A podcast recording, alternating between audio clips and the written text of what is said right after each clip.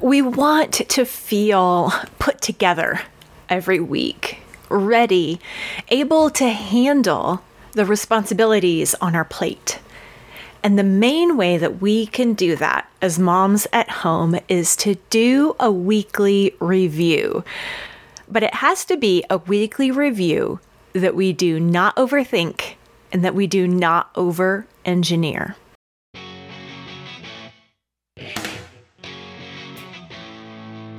Hi, I'm Mystie Winckler from Simply Convivial and author of the book How to Use a Planner Without Wasting Time. I want to help you organize your attitude and dig into the good work that God has given you to do in your home. Here at Simply Convivial, we beat overwhelm and replace perfectionism with baby steps as we learn to manage family life well.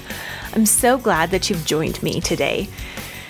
I know so often our weeks just go so quickly.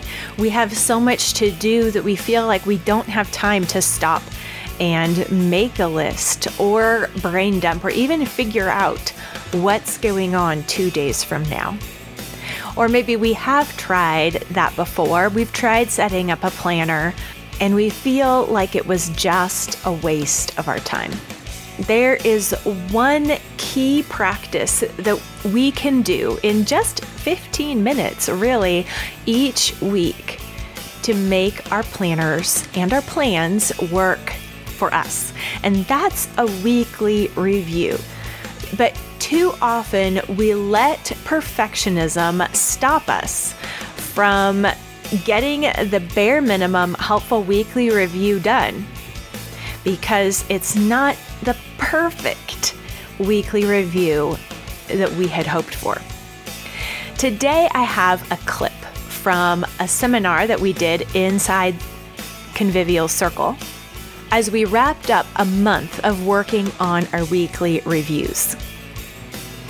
I tackle some of the biggest obstacles and struggles that women have with a weekly review.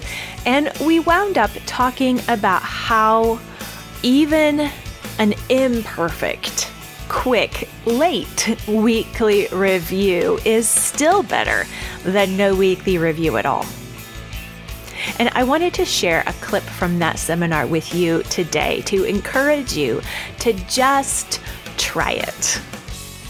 Even if it's Tuesday, even if you only have 15 minutes, even if you don't have a planner, but just a sheet of paper to take some notes on for the week. It will be good enough to be helpful. So, grab a basket of laundry to fold and let's dig in. Yes, Sarah says even doing the review on Tuesday counts. That's the truth. It doesn't have to be perfect to be helpful. Rhiannon says that she's noticed that writing it all down makes her feel way more accomplished. Her husband noticed her planner and checklist last night and he said, Did you do all that today? Way to go. Way to go. Kara says, For a weekly review, I found that even if I just write down a top three without getting anything else, led to a better week than skipping it entirely that's the kind of thing that we want to notice because that helps us to iterate. It helps us to keep what's working instead of saying, I didn't do all my weekly review, so I'm going to scrap my whole plan and build a new one from the ground up and try something entirely different. We say, you know what, I only did this one piece, but that alone helped tremendously then now you know what your minimum viable weekly review is. And if you do that, you say, hey, I did my minimum viable weekly review. yes. Gracie says, just because it isn't optimal doesn't mean it's not beneficial. But our temptation so often is to say, what I planned to do didn't get done. So something is probably wrong with my plan. Let me start over from scratch and try to reimagine everything. But our imagination is not where we need to go to move forward. We need to take what is working which means noticing what is working and then build on top of that. So notice that, hey, it's helpful even if I do it on Tuesday. So when it doesn't happen over the weekend, I'm not going to say, too late, better wait till next week. I'm just going to do it. I'm going to do what I can when I can.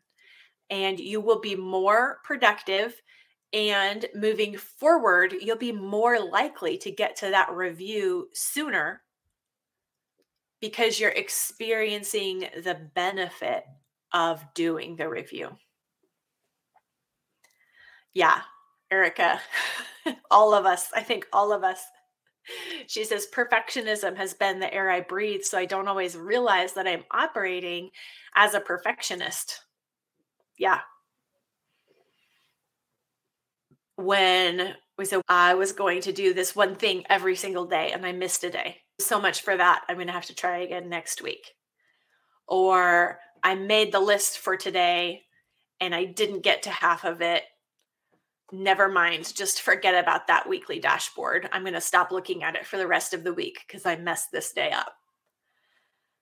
And we know that's not helpful. We know that's not right, but that is such a temptation, right? It applies in so many areas that is perfectionism. And having coming back to the plan, having a plan A and a plan B. Like plan A is every single evening, I'm looking at my weekly dashboard and my calendar and I'm updating it. Even if I don't really want to look at the day because I know that I can't check everything off. So, really, I want to be in planner avoidance mode. That's not helpful. That is perfectionism. And that is the kind of thinking that gets us stuck and keeps us stuck, where we avoid really assessing where we're actually at. Let's see. I'm trying to see. I think there was a question in there. we have to, I don't know, be grown ups in our thinking, in our approach. And when we feel that tendency, that desire to avoid, that is telling us where we need to show up. Because probably if we actually did show up, we'd have to confront our wrong thinking because we are avoiding because we think, I just blew it. And I don't really want to deal with that right now. I don't want to, I know that I blew it. I don't want to think about it anymore. And that, but if you go to it and you say, okay, shuffle the things around, acknowledge what you did do, it's probably not to the level of blowing it, right? like, okay, this is actually still doable. Let's see. So, Marin, tell me if I said your name right. Marin asks, What do you think about going in at night and adding things in that you did during the day but didn't write down? I think that's great. I think helps a lot. And it helps if you don't just update your checklist by checking off what you did do, but when you write in the things that you didn't plan for, that's a part of assessing what is working because you are working and you need to know what you're actually working on, what's actually taking your time so you can make a better plan for the next day or the next week, the next Monday. So there is one sense in which you want to acknowledge that you did get things done and you want to have those check marks. But even beyond that, it's like budgeting, where uh, I failed at budgeting for years and years because I would sit down and create a budget off the top of my head that looked on paper like it should work. That this was the way we should be spending money. And it never worked because it didn't reflect our real life. And uh, so it, we didn't succeed at budgeting until we just actually basically journaled a budget for more than one month and said, okay, this is where money is actually going. And maybe we start with this as our budget because this is just reality right now. And so we can make incremental changes, but we don't just come up with the perfect ideal and then make our lives fit that thing, that container that we've created on paper. Noting in on your weekly dashboard or in a journal or noting in some kind of way what you did do in the day is a way of taking into account your real life, giving yourself credit for it, but also learning and figuring out what your responsibilities really are, where your time is actually going, so that you can plan with reality in mind instead of just by imagining what a perfect day looks like. So, yeah, a weekly dashboard is just a plan for the week. It can take all kinds of forms, but it's basically a weekly overview plan, something where you can take a look at it just take a look at the week at a glance. You got your weekly review is a time where you're reconciling how things went. And so that does take honesty in both directions. It takes honesty in saying, okay, I have to honestly admit that I planned too much here. I was over ambitious all of this didn't happen because I was totally unrealistic. And then also honest and saying, but look at all that I did do. And sometimes I find it depends on a few different factors I that I haven't quite figured out. But sometimes, really, it helps me to overplan a little bit, to feel that little push. Okay, we're going to try. And then maybe you might be in a season or it might be more of your personality to say, I need to underplan. And if you aren't sure, the weekly review gives you just a week block to test out a theory.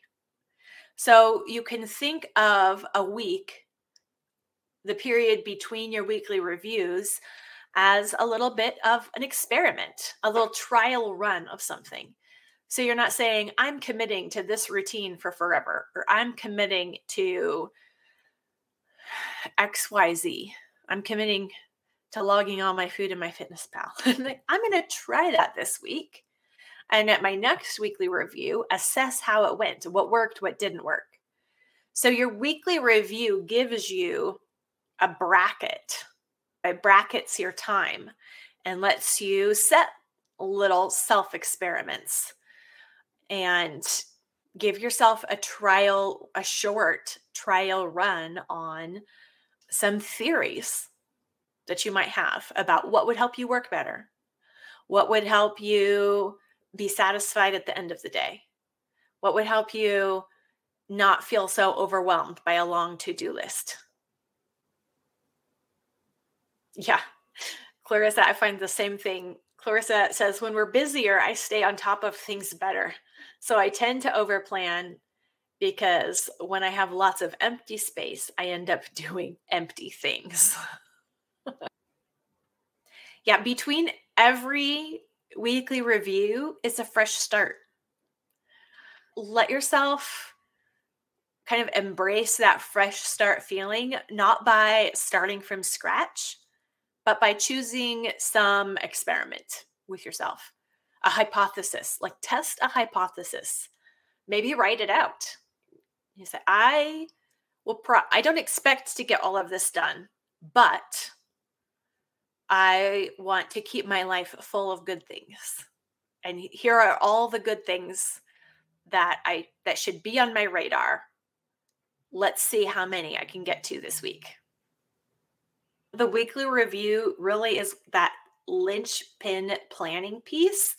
And so we've started the year practicing the piece, the planning piece that has the most potential to keep us focused, productive, fruitful, moving forward, even if it's not the perfect weekly review even if we don't have an hour to give it, even if we don't get it done in the same time slot every single time, sitting down with our calendar, giving ourselves some notes for the week, choosing a weekly top three, we are ready to move forward for the week.